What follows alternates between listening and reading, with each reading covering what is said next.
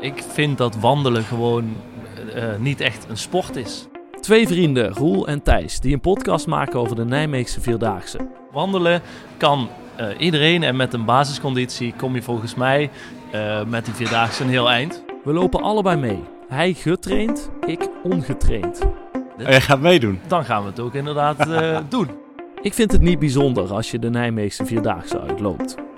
Het is een eh, grijze bedoeling. Heel veel mensen zien er ook niet per se heel fit uit. Roel is fanatiek loper en heeft een heel andere mening. Vind jij het eh, gekke werk? Ja, dat is geen slim idee, kan Nee. ik je vertellen. Nee, nee. Maar hoezo niet? Hoezo niet? Voor het antwoord op die vraag zoek even onze podcast op via bijvoorbeeld iTunes, Spotify of Soundcloud. Vierdaagse podcast aan elkaar geschreven. Vanaf nu is het de dood of de gladiolen.